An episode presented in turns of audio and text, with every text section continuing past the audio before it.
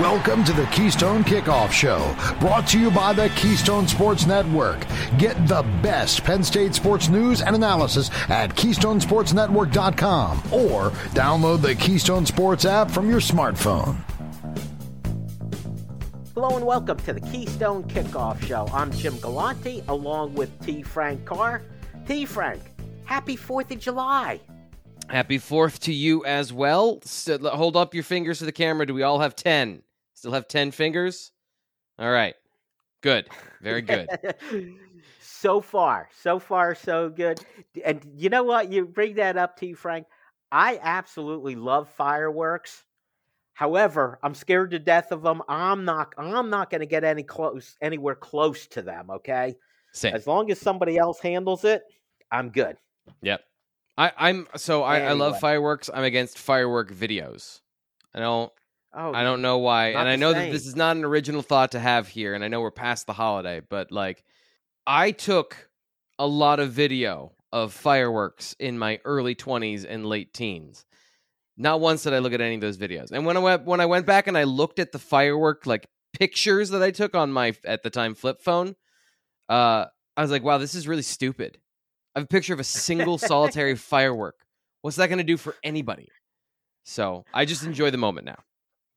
Now, well, fireworks has eh, you got to see them in person. That's what that's all about. No, it's not a television sport. Okay, so we, we we're on the same we're on the same page there. Hey, I'm I'm in a good mood. It's holiday weekend, T. Frank. So let let's have a fun show. And I saw you put out a couple articles, and I'm going to jump on those. We're going to talk about it.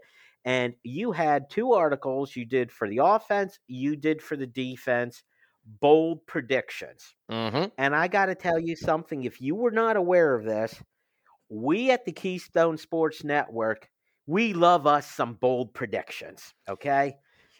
We're all about it.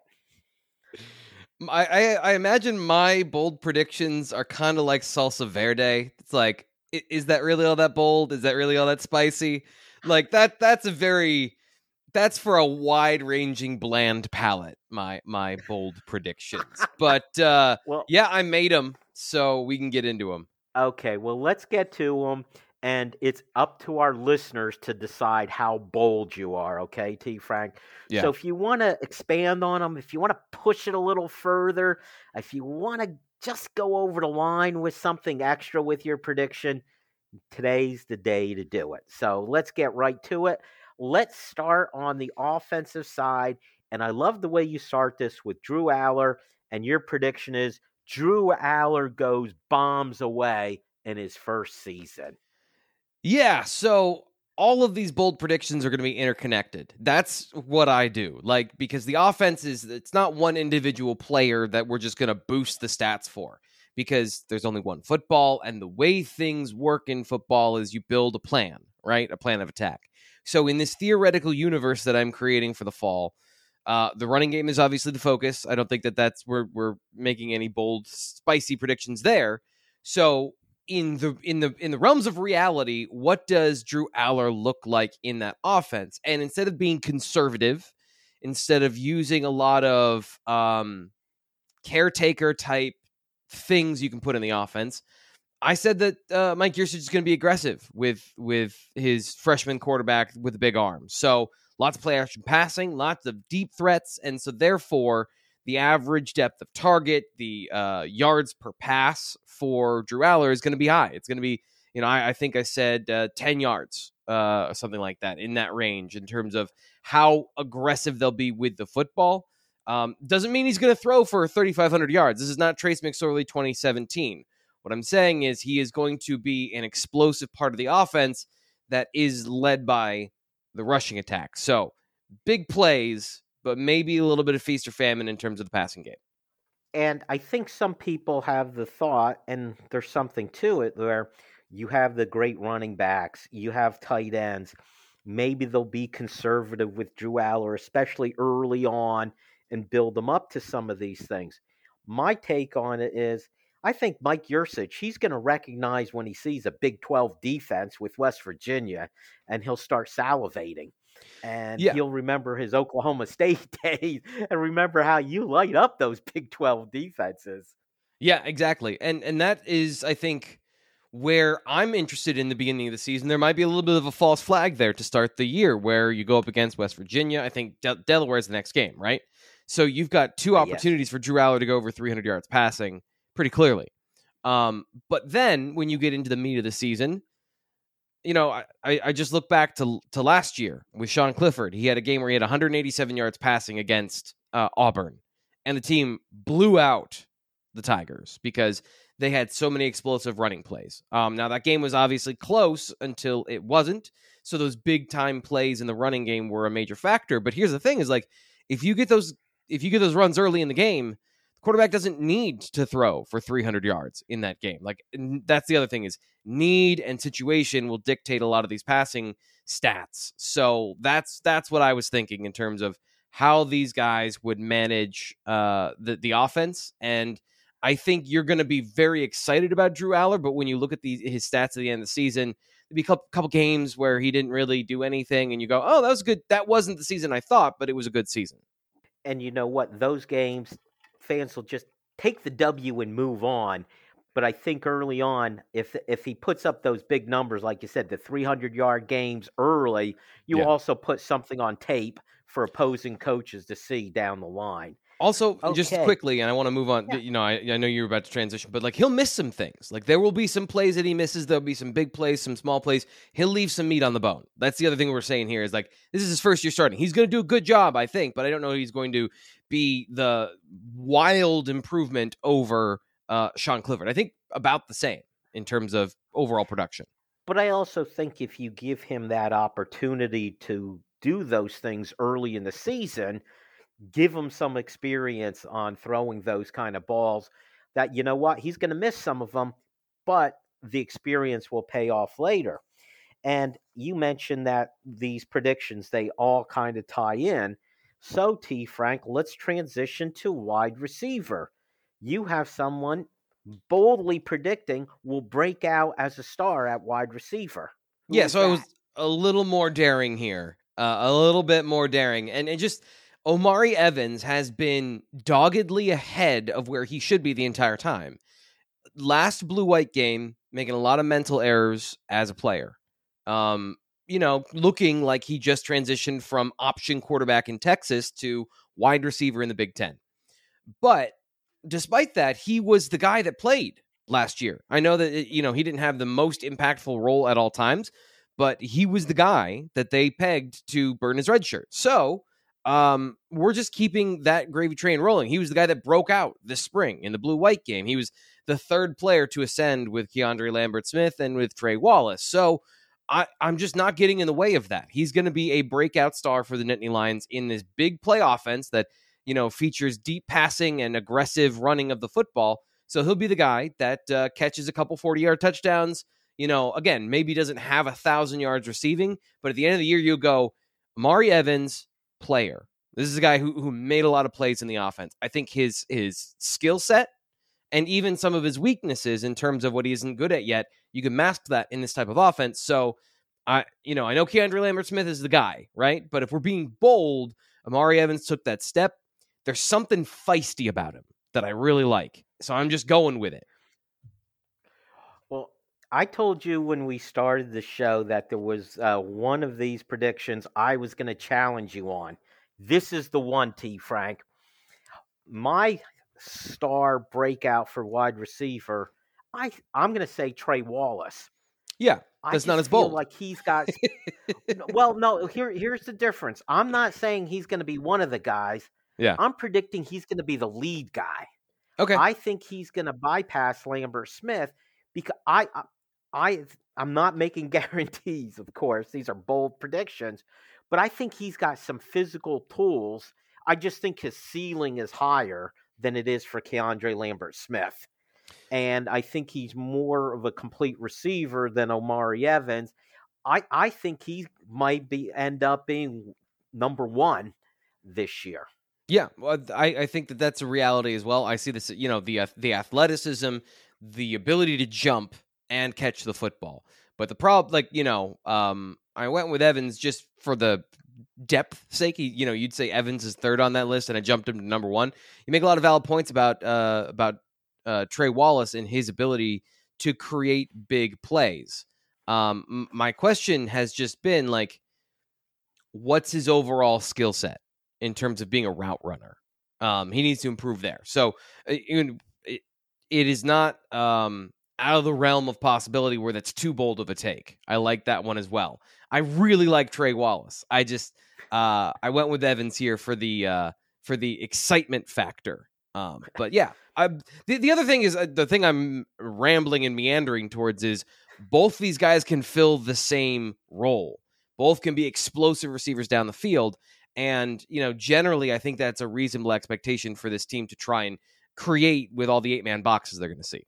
It, and it'll be fun to see with uh, Drew Allar doing this, running it from the quarterback position. Okay, T. Frank, let's go to running back and give me your bold prediction there because I am going. I've brought up this same topic previously. I've made the same prediction, but I've also predicted just the opposite. Yeah. So, so I've got my all my bases covered, but I'll let you uh, put out your prediction for the running backs. So there's been a lot of talk. I forget who wrote about it, um, but somebody wrote about the sophomore slump with Nick Singleton, and I apologize because it's one of the veterans on the beat. Uh, great job talking about something that happens, and Nick Singleton talking about he's obsessed with avoiding the sophomore slump. So here's one way to explain what a sophomore slump is: you're not surprising anybody anymore.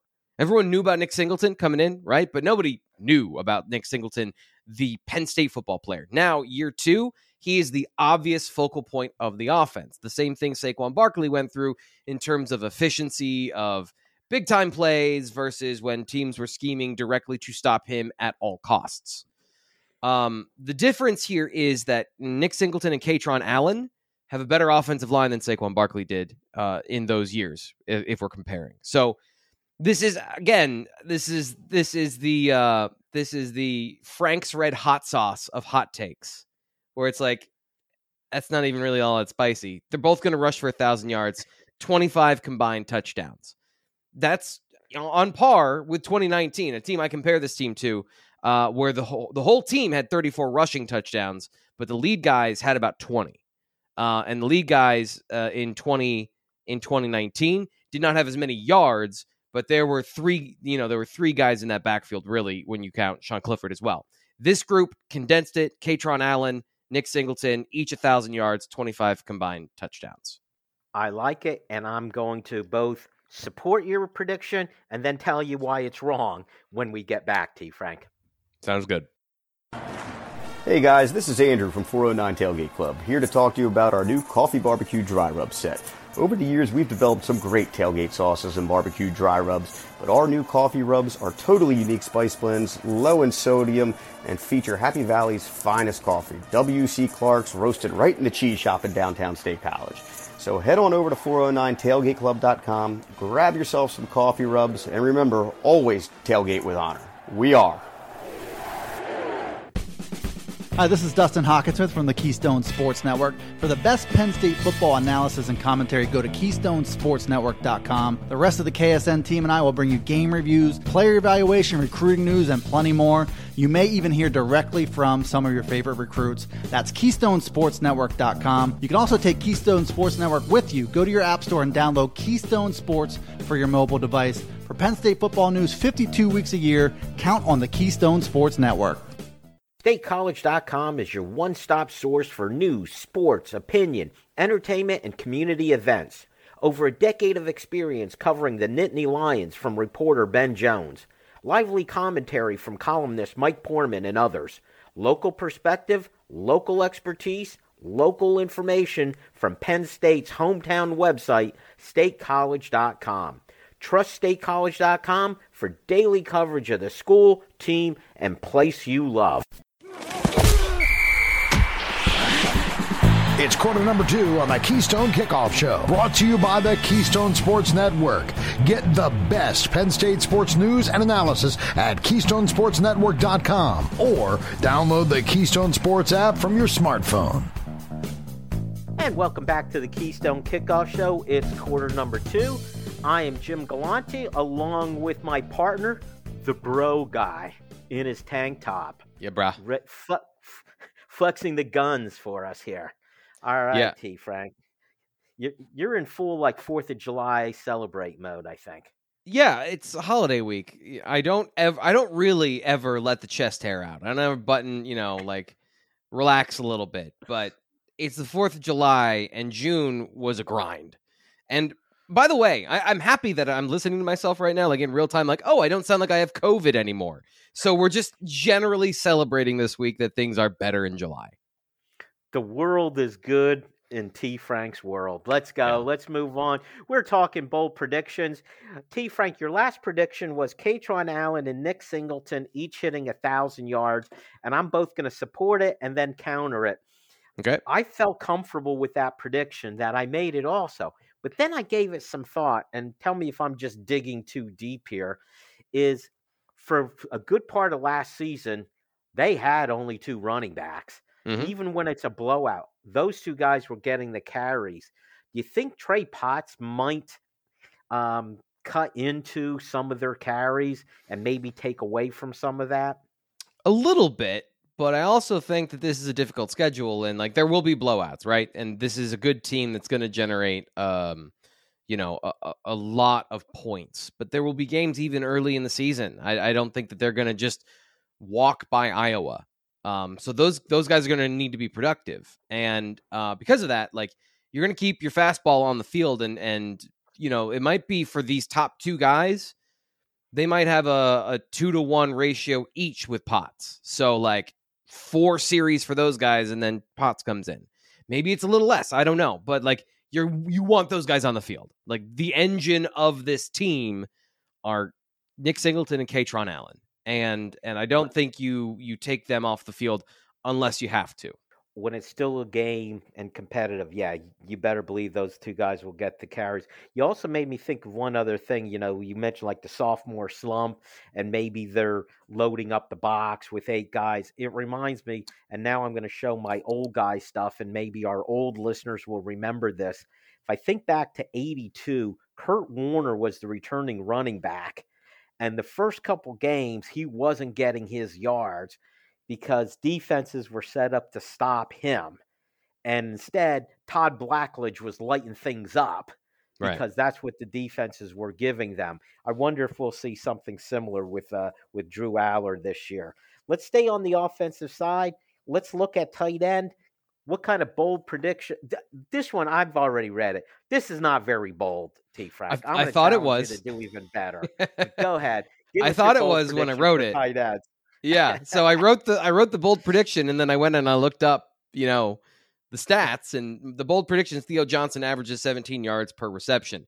He averaged 16.4 last year. So ooh, big bold prediction. the difference is like the the I'm predicting he's going to be healthy the entire year, and the the cumulative effect of that is he's going to be the team's. You know, we talked a lot about the breakout receiver, one, two, three receivers. Like Theo Johnson could be the number two target on this team and generate explosive plays like a receiver.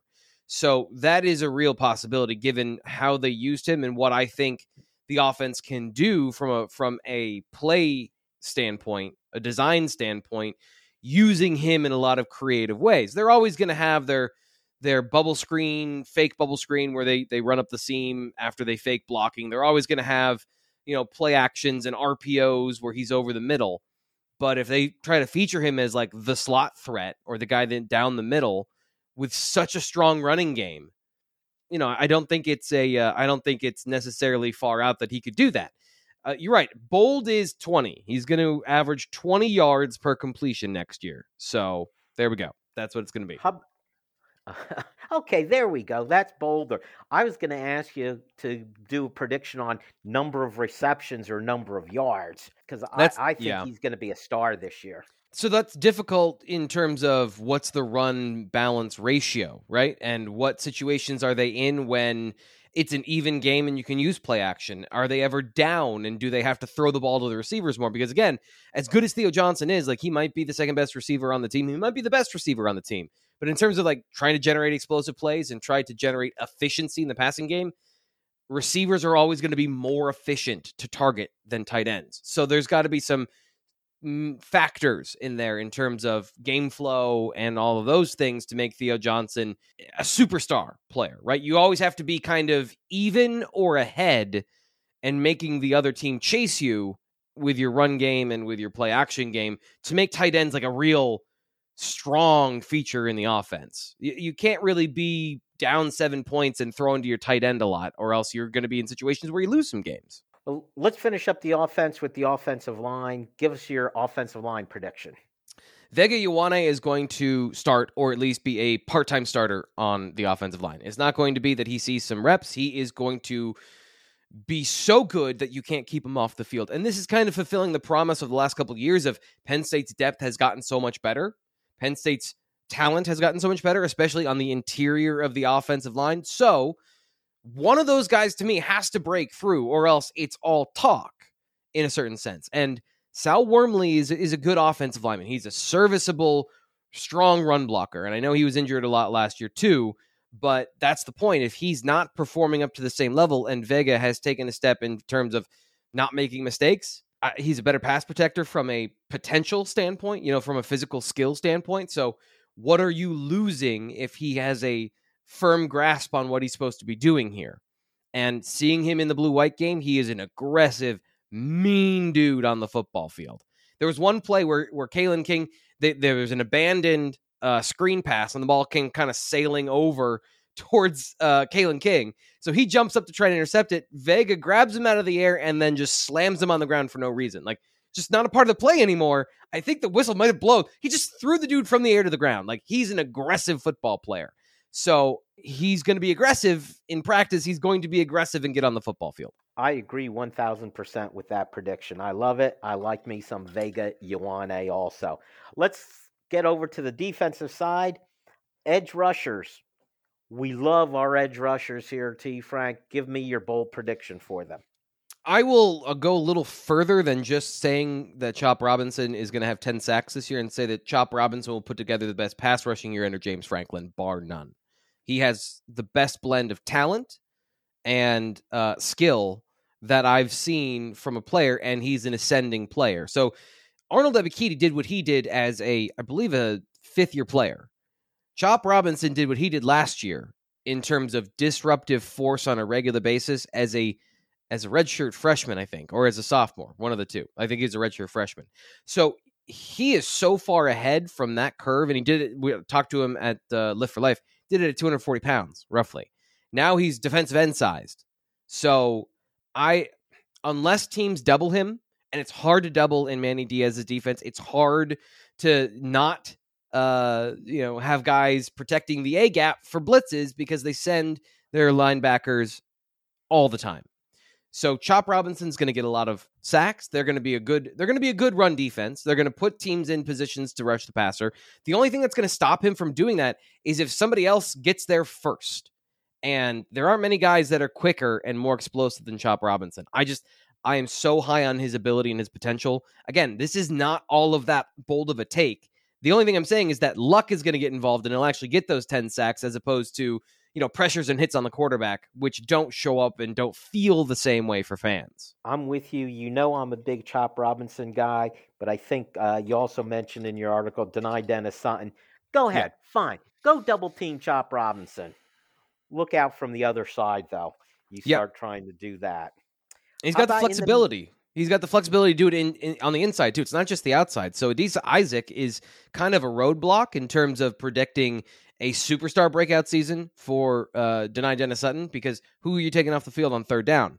So I just solved the problem in our in our imaginary 2023. He rushes on the interior and he's just so big and strong and long that he he's the basically the number two pass rusher in terms of production on the team. Well, I think you made a good point. The uh, the competition they're going to have is with each other. Who's going to get there first to the quarterback? Yeah. And we as fans are going to enjoy watching it. So, how about those defensive tackles, though? We always hear questions there. What do you have as your uh, your bold prediction? So I think everyone is expecting a big step forward from Zane Durant. And the way you notice a player, for the most part, is pass rush on the defensive line, right? Making those type of plays. But if we say Dani Dennis Sutton is going to be the guy rushing from the interior, and they have a three down front on in the Prowler package, they either have to change it to a four down front and take some coverage players out, or one of those guys is not on the field. So I'm saying that Zane Durant is going to take a step back in third in terms of third down package because Durant or Dani Dennis Sutton gives you a little more versatility.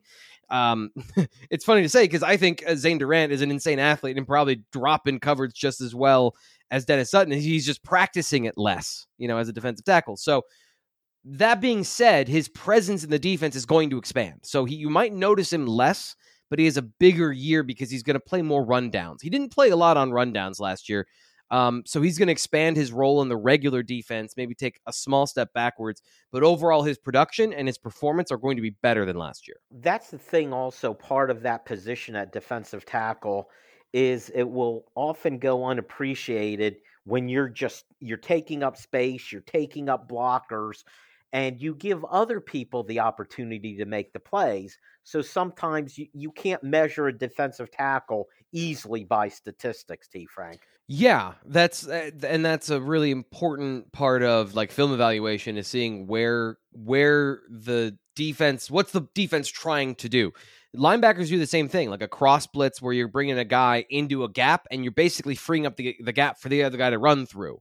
So Tyler Elsdon, you might say, is not having a good year, but if he's plugging a lot of holes and letting Abdul Carter run through or Curtis Jacobs run through, he is doing his job. Same thing you could say of defensive tackle, where guys that are doing eh, you know a stunt where you have a guy who is uh, attacking the edge and allowing a gap to open up on the interior for somebody else to run through. Again a lot of what happened last year with abdul carter is you had to focus on the outside. You had to focus on the exterior pass rushers and they left him one-on-one with running backs and after a couple games teams stopped doing that too so like there's there's so many different ways that this defense can go next year in terms of what is the what is the poison pill you're willing to swallow on any given play to try and stop one of these athletic freaks, knowing that there's two more to take his place when you double team somebody. And that's the genius of Manny Diaz. He's got the tools though to make this work like we talked about. You double team Chop Robinson, you're going to have trouble elsewhere. And that's the beauty of having so much talent on the defensive side. We are going to get to more bold predictions from the defensive side in quarter number four.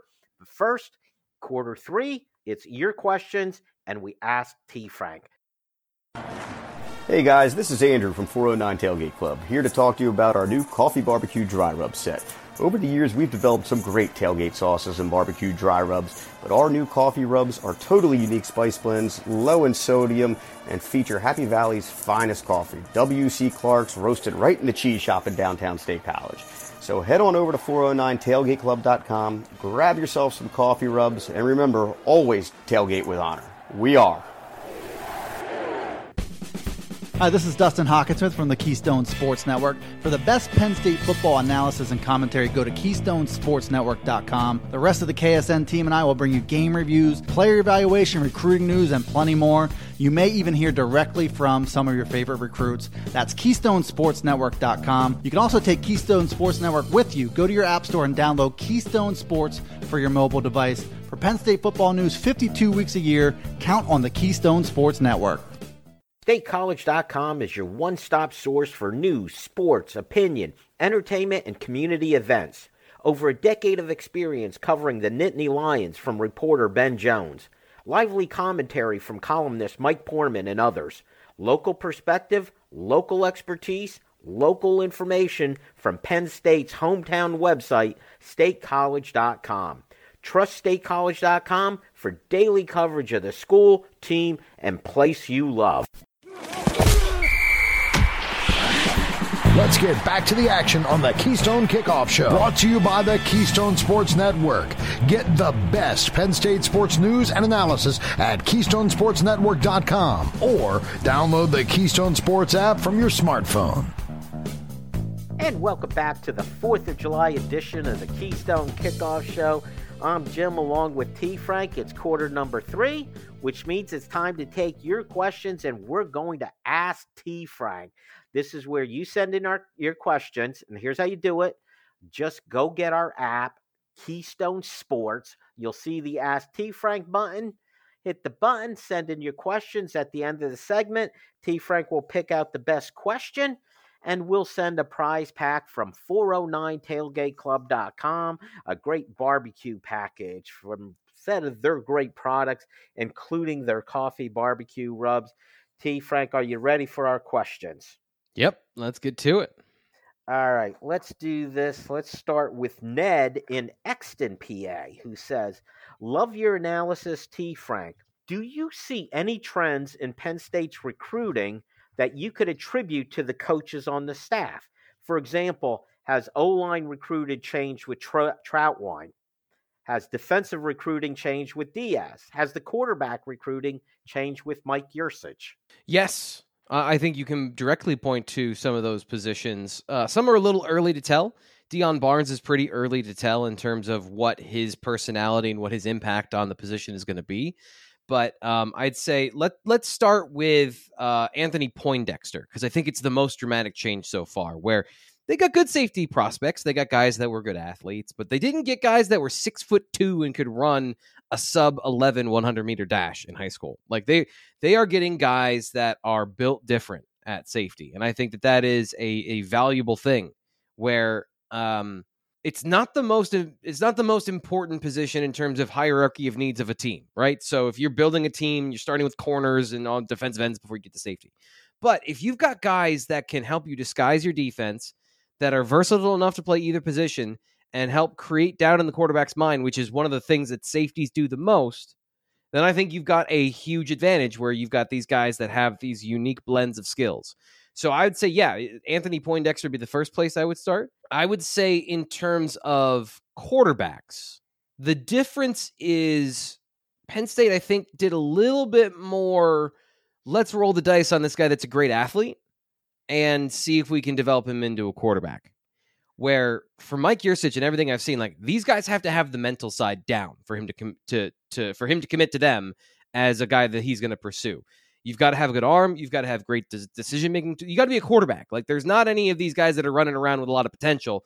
Because if you look at what they've done, a lot of these guys are in line with what they were doing previously. Uh, Beau Pribula and Jaxon Smolik, from a physical standpoint, I think are on that same par as a Sean Clifford and a, and a Trace McSorley uh, Drew Allar is the obvious outlier, but beyond that, these three guys, and then if you look at Ethan Grunkemeyer, these guys can sling it. Like they're quarterbacks first, and then everything else kind of falls into place of what percentage of the other skills do you have. So I'd say those are the two that are they're most noticeable to me. Um, and again, it all goes Marques Hagans. They've been aggressive trying to get bigger receivers. They got, um, you know, they're working on Nick Marsh. That that one is still up in the air but uh, Peter Gonzalez is is a different type of receiver. Now, generally, the guys that they've gotten are more closely aligned to what they've been doing previously, but this is his first season. Like he's working with a lot of previously established relationships. Um, beyond that, on the coaching staff, I'm trying to think of some other positions. Phil Trautwein, I think it's obvious. That one's that one's been pretty obvious in terms of the length and athleticism he's been able to get on the team. Okay, that was the one I wanted you to comment on was Trautwein. At the very, I was going to ask, is it a different type of player or is he just getting better players yes, there? That one, yes. but it's also so it's also the interesting part of it to me is not what happens when you get your guy because everyone knows who's good. It's when when that guy goes somewhere else. What are your contingency plans? When you have to choose, I've said Penn State defensive tackle stuff, like they don't go for big players that are big in high school. They go for guys that have length and frame that can develop into a 290 pound guy. If you can't get the guy that's 315, you know, if you're projecting these numbers, 290 with good movement skills. Like they're, they're going to go for those guys. But you'd like to have the guy that's 300 and can move and can dominate in the run game and pass rush and do everything. So what are the factors you're choosing? And with with Trautwein, it's all it's been length size, length, height. Um, some of these guys I don't necessarily even agree with in terms of their uh, their their their maybe their ceiling or their potential, but they're big, and that if especially at tackle, I see a lot of that in terms of what are the guys when you're having to make these choices. They're going with guys that have the the size to be the complete package if you can work on other areas. Okay, let's go to Nick in Harrisburg, who says Great offensive minds have shaped college football over the last century and a half wishbone, wing tee, spread, read option.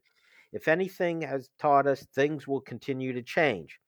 Are there any inklings of new offensive schemes on the horizon, or has college football settled into a basic spread philosophy? That's a great question. So I'm a, I'm I'll I'm going to shift this because I do have an answer for defense. Offense is a little hard for me, and just in terms of you know where my strengths lie in terms of understanding the game, and and I don't want to speak out of ignorance. Um, yes, the offense will continue to evolve. Um, I think RPO is a huge part of that, um, and what it does to the defense to respond. Something I'm seeing on the high school level especially too. Like this is not just at the at the college level, but teams are are running spread offenses in high school at an alarming rate, and now you're seeing a lot of three down linemen. You're not seeing four down. You're seeing eight in coverage in, in high school and trying to corral the running game and, and the options and all the stuff that have that have been built off of those things. In college, this is and I don't know how long this trend has been going. I'm seeing a lot more four high looks cover four, cover two, cover six. It's a more versatile coverage scheme that allows you to do a couple different things. But you're seeing, take Northwestern, for example, Kentucky does this. They try to play the run from depth. And that's interesting to me because it goads the other team into running the football. And then if you've got good safeties, talking about what we said with Anthony Poindexter and having the versatility of that position to confuse and disguise, you can bait teams into running into what you want them to. Penn State did a little bit of this against Ohio State. They kept a covered shell four deep, two deep, you know, kind of like you're not going to throw the ball down the field. So they handed off to TreVeyon Henderson, and Penn State's defense was able to take advantage and hold them in check. So it is an interesting way to balance and attack what the offense is doing. Because, yes, I do think the spread is here to stay. But um, another aspect of that, and, and maybe I'm talking myself into this conclusion, is seeing a lot more tight ends, seeing a lot more condensed formations to run the ball from. Uh, that's another thing I'm seeing a lot from certain teams, you know, and I think it's very specific to the Big Ten in terms of teams that like to condense and then throw out of that and condense and try to get big plays to the outside, bouncing your running back out wide. What I find fascinating about this question, and I'll uh, go back to I believe Joe Paterno was talking about, and I can't even remember what the concept was, what the offensive concept and he was like, nothing is new. We were doing that back in the 50s. And, you know, I think of that with the read option, you know, the similarity to the back with the wishbone or the triple option when yeah. you would read, say, a defensive end as a quarterback. You know, who's he going after? If he's coming after me, you know, I give it. If yep. I if he stays wide, I keep and run there may be different formations to set it up.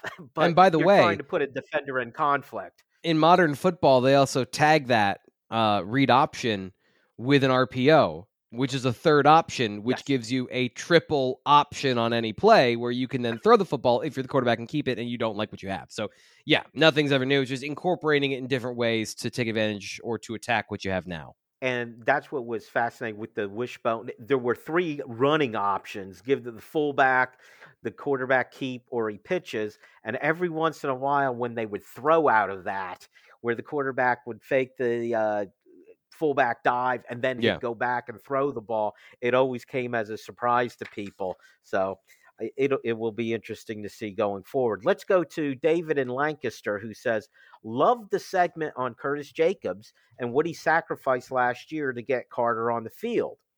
If getting Carter and Jacobs on the field at all times is a priority, can either one play Mike this year? And could the solution be a safety moving down to the Sam? Yeah, those are all possibilities. Um, I don't know what we're going to see. I don't know the I so Tyler Elsdon was not a part of spring football. Um, so that's going to be an interesting thing, thing to see where he is, you know, just overall in training camp. Um, I expect him to be a part of the conversation. I expect him to play. I'm not saying anything, but you know, is he has he taken a step forward this offseason? Has he been able to? Do they need to put some numbers at Mike linebacker? I don't know. Uh, but the I don't think you'll see a safety move as much as you'll see a shuffling of responsibilities. I in the end, I don't see Jacobs moving from the field full time to the will and then uh, moving Carter full time to the mic. I don't see that. It's just the percentages we're talking about. If Tony Rojas is a player by midseason, he might take more snaps. Dom DeLuca, he's going to see snaps at that field linebacker position, and you're going to see Jacobs there. So if you're if you're in a three way split there, and you're in a 50-50 split with uh, Jacobs and uh, uh, Carter at the at the will position, and then Carter moonlights as a as a Mike. And honestly, at 238 pounds, and you know the veteran, the smart guy in the group that has done so much offensive film study, you could even put Curtis Jacobs at the mic. So like the versatility is going to put them in a situation where they are going to put the best three linebackers on the field to take advantage of whatever the defense is or the offense is throwing at them.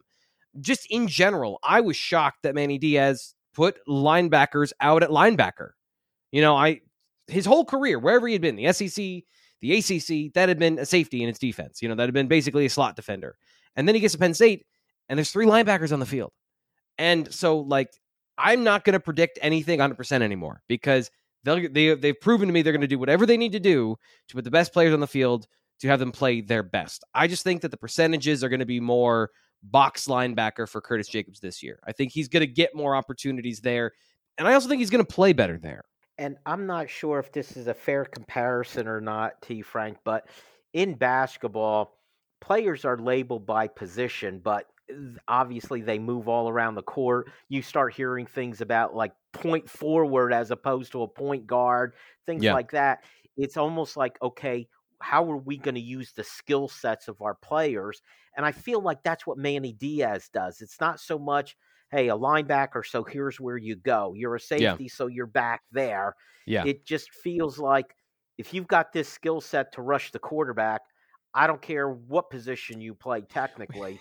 He's going to let you rush the quarterback. He's also going to demand that every position rush the quarterback. He has democratized pass rushing. The only thing I would say, the last thing I'll say, and I'll try to say this quickly, is that the Mike linebacker is kind of the centrifuge around which everything spins. So you don't want to have too many players at that position. You do want to limit that to a core group that are going to command the defense. So that has to be pretty stable. All right, very good, T. Frank. That's it for quarter three. Quarter four will start with T. Frank naming our winner. Stay tuned. Hey guys, this is Andrew from 409 Tailgate Club, here to talk to you about our new coffee barbecue dry rub set. Over the years, we've developed some great tailgate sauces and barbecue dry rubs, but our new coffee rubs are totally unique spice blends, low in sodium, and feature Happy Valley's finest coffee, W.C. Clark's, roasted right in the cheese shop in downtown State College. So head on over to 409tailgateclub.com, grab yourself some coffee rubs, and remember, always tailgate with honor. We are. Hi, this is Dustin Hockensmith from the Keystone Sports Network. For the best Penn State football analysis and commentary, go to KeystonesportsNetwork.com. The rest of the KSN team and I will bring you game reviews, player evaluation, recruiting news, and plenty more. You may even hear directly from some of your favorite recruits. That's KeystonesportsNetwork.com. You can also take Keystone Sports Network with you. Go to your app store and download Keystone Sports for your mobile device. For Penn State football news 52 weeks a year, count on the Keystone Sports Network. StateCollege.com is your one stop source for news, sports, opinion, entertainment, and community events. Over a decade of experience covering the Nittany Lions from reporter Ben Jones. Lively commentary from columnist Mike Poorman and others. Local perspective, local expertise, local information from Penn State's hometown website, statecollege.com. Trust statecollege.com for daily coverage of the school, team, and place you love. We head to the home stretch and quarter number four on the Keystone Kickoff Show. Brought to you by the Keystone Sports Network.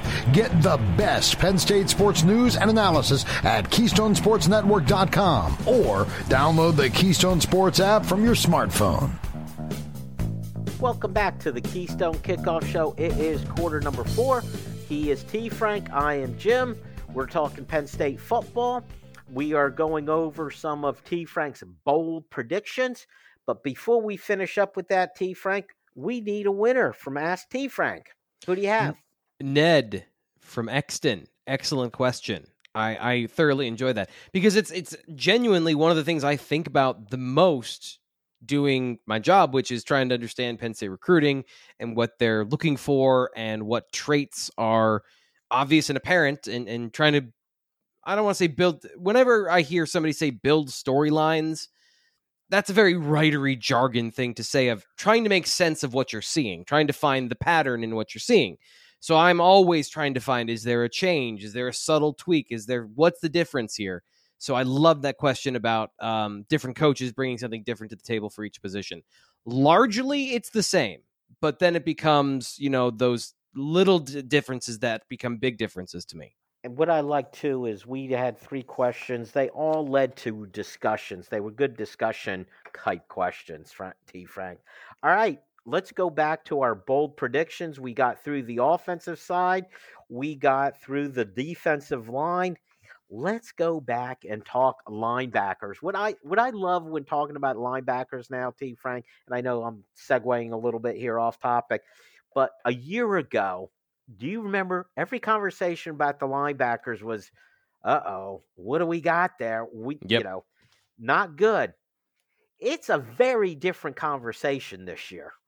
I still have people telling me, "What about Mike Linebacker? What about Mike Linebacker? What about Mike Linebacker?" So it's mostly a different conversation, but there are still people that are worried about all those things. Um, yeah, it, it is. So um, I'll give you a free extra bold prediction that kind of goes without saying because of the previous ones. Again, these are all interconnected, offense and defense. So Abdul Carter's not going to lead the team in sacks this year, but that doesn't mean he's not going to be an impactful defensive player rushing the passer. Um, so I, I think that that is probably my boldest take because he could easily lead the team in pass rushing uh, sacks. Now, whether or not you know which one of these guys does it, I'm just betting on uh, the guy who does it full time and the guy who does it part time.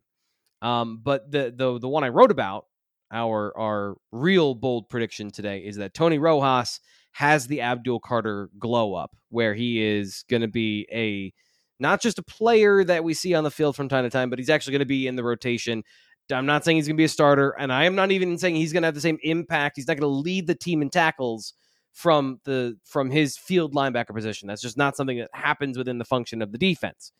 But he is going to have that level of uh, changing the defensive rep counts and structure of the team, where he can be a guy where you will see next year Jacobs, Carter, and Rojas as one of the lineups next year. That is my bold prediction for the team that they're going to have everything. Penn State fans are going to have everything they want. They're going to have all the linebackers out there with the most speed and talent as the three that are on the football field. That will be exciting to see. And earlier this week, T. Frank, Dustin and I had a show where we talked about players that are difference makers.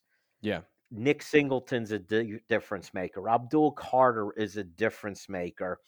And it just feels like Tony Rojas is next in line as a difference maker at linebacker. Yeah. And if you have one of those kind of guys, you find a way to get him on the field and let him make plays, right? Yeah. So it's hard to be a difference maker from that position. And I I, I remember a couple years ago watching Curtis Jacobs do this job. And it just occurred like this is a really hard job to play that field linebacker because you are in no man's land at all times. Um, in certain situations when the, the long side of the field is is extreme, you're on the far hash. In certain schemes, if you get caught if you get caught calling the wrong defense, and this is also on the defensive coordinator, but like the the the linebacker and that position can be responsible from the end of the tackle box to the sideline, which is like 30 yards of green grass. You have to be at least responsible for contain and things like that with the outside corner. So it's a lot of responsibility in pass coverage. But you also have to have like the B or the C gap too. Like you are in both at the same time. And so what happens is a lot of guys they get the paralysis is well, I'm not going to be wrong and I'm not going to gamble. So you spend a lot of time not making plays. Um, I think Rojas can make plays. You know, like I, I, think that he's got the the abilities to do that. But then the question becomes like the mental side of it, of the stretch between those two responsibilities. How does he handle that and being a linebacker full time? Um, when it was in obvious passing situations, I was very su- surprised uh, and and impressed with how he did it in the blue white game in some very basic coverages. Remember, this is, you know, the blue white game, you're seeing very basic coverages. He's spot dropping to a position, specifically looking for, but he's never done any of that before either. So seeing what he was able to do, I was very impressed. Um, but in terms of impact plays, and I guess that's that's the part I, I want to stress here is he I think it's not even a bold prediction. He's going to be part of the, the conversation next year. But Curtis Jacobs, his big plays when he was at that position was he was uh, reading the play action correctly and he was covering up the check down on a bootleg. You're not going to notice that unless you're like looking for it. But those are the sort of things that the Sam linebacker can do. Um, he's not going to be in the backfield with a ton of tackles for loss. Although I say that, talk out the other side of my mouth. And uh, Jonathan Sutherland talked about getting to the passer all the time as a blitzer. Everyone on this team blitzes, and Rojas is fast. He's got to learn how to play through contact, but he's a former defensive end. Maybe he does. Maybe he, maybe it's not Chop Robinson or Abdul Carter, and all of a sudden we got Tony Rojas with four sacks through the first month of the season because you're you're looking at everybody else. I don't know. The possibilities here are are the exciting part for this team. Well, this goes back again to my theory about positionless defense, where, you know, if he has a skill set and that skill set is rushing the quarterback, Manny Diaz will find a way to let him rush the quarterback. Yeah. And it's just going to be fun to watch. And and to go along with all of this, Manny Diaz can be the genius of all geniuses. You still need the talent to do these things. Yeah. And he's got that. He's got the uh, Jimmys and Joes along with the X's and O's. One of the interesting things they did a lot last year was a lot of zone blitzing. Um, specifically, from what I could observe, trying to catch zones and trying to break zone systems where a zone system is you start from the front side, your intended gap, and then you work back from what the defense is doing, trying to find the open seam, who made the mistake, instead of like it, having a specific target of I am going to run through this hole. Like theoretically, in inside zone, it can be anywhere from the A gap to the C gap. What happens with a lot of running backs, though, is they just immediately bounce back to the back side because how the normal flow of the play is the defense takes the front side away, and then you have to wash back into the unblocked defender.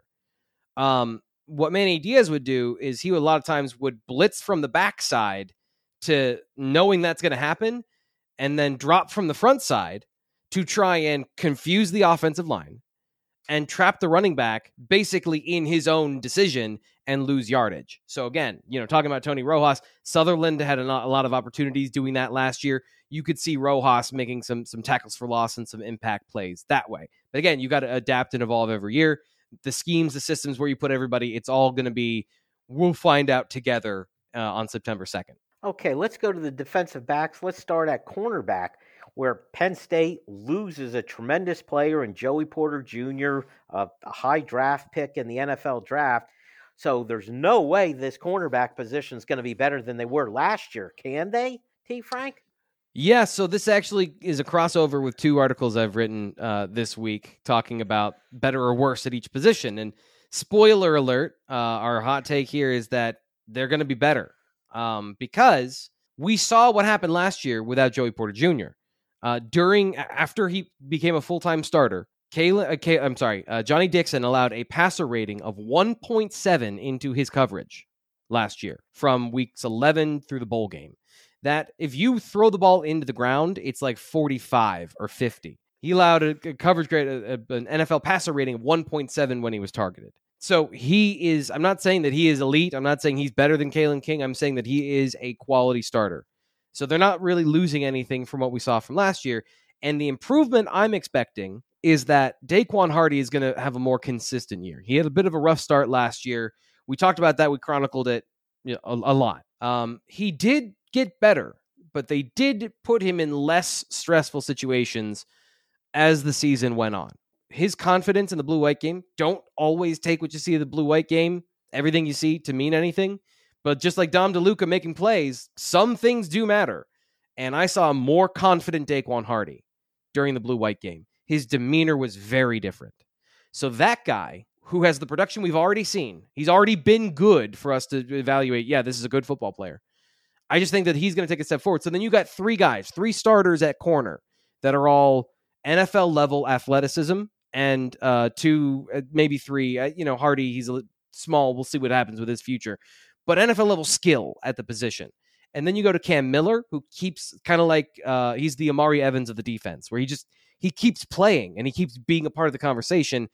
Elliot Washington is a true freshman. I'm not expecting a lot, but he's just he's super athletic. I'm just gonna say, eh, he might make a couple plays next year. Despite losing Joey Porter Jr., the depth is thinner, but this this this team will be better at corner next year. Okay, let's finish up with the safety position. Again, I am the most boring person in the world. This is kind of just stating a fact. I, I was joking with you in the break. These are just the things I wanted to say out loud that I haven't yet, I guess.